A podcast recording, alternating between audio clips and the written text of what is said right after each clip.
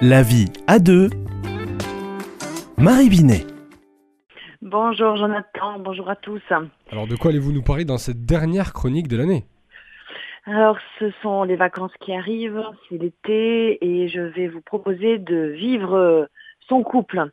Alors un peu, ça paraît bizarre comme expression, euh, mais en fait on, on vit beaucoup de choses dans notre vie et ça va peut-être être redondant ce que je vais dire, mais c'est quand même ce que je continue de constater, qu'on passe à côté de sa vie de couple. Donc c'est peut-être l'occasion cet été de redonner toute sa place euh, au couple et de vivre son couple, c'est-à-dire d'être vraiment dans la relation. Et comme euh, je le dis euh, régulièrement, eh bien j'encourage les couples à être les conjoints à être créatifs pour avoir le plaisir de se retrouver dans cette relation et peut-être ben, de laisser un peu de côté ce qui a été vécu dans l'année, de facile ou difficile, et de se dire ben voilà, on va vivre au présent, on va profiter de chaque jour euh, et, euh, et, choisir, vraiment faire le choix de vivre cette relation euh, en profondeur, mais aussi avec une forme de superficialité, parce que c'est bon de se détendre, c'est bon d'être ensemble. Et d'avoir vraiment des temps, ces derniers temps dans mon cabinet, je demandais aux couples, qu'est-ce que vous avez prévu ensemble cet été? Et une majorité de couples n'a rien prévu pour se retrouver à deux. Et donc je pose la question aux auditeurs, qu'avez-vous prévu de faire à deux cet été? Rien qu'à deux, sans enfants, sans famille, sans amis. Euh, des soirées, une journée, un week-end, une semaine.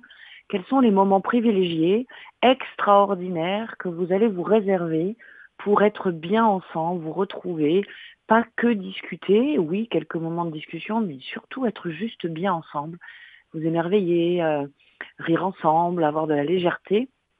Et c'est vrai que bon, l'été est une période facilitatrice pour ça. Euh, et c'est peut-être une façon de repenser cette euh, vie en couple pour pouvoir envisager peut-être une autre façon d'organiser sa vie, les priorités à partir de septembre.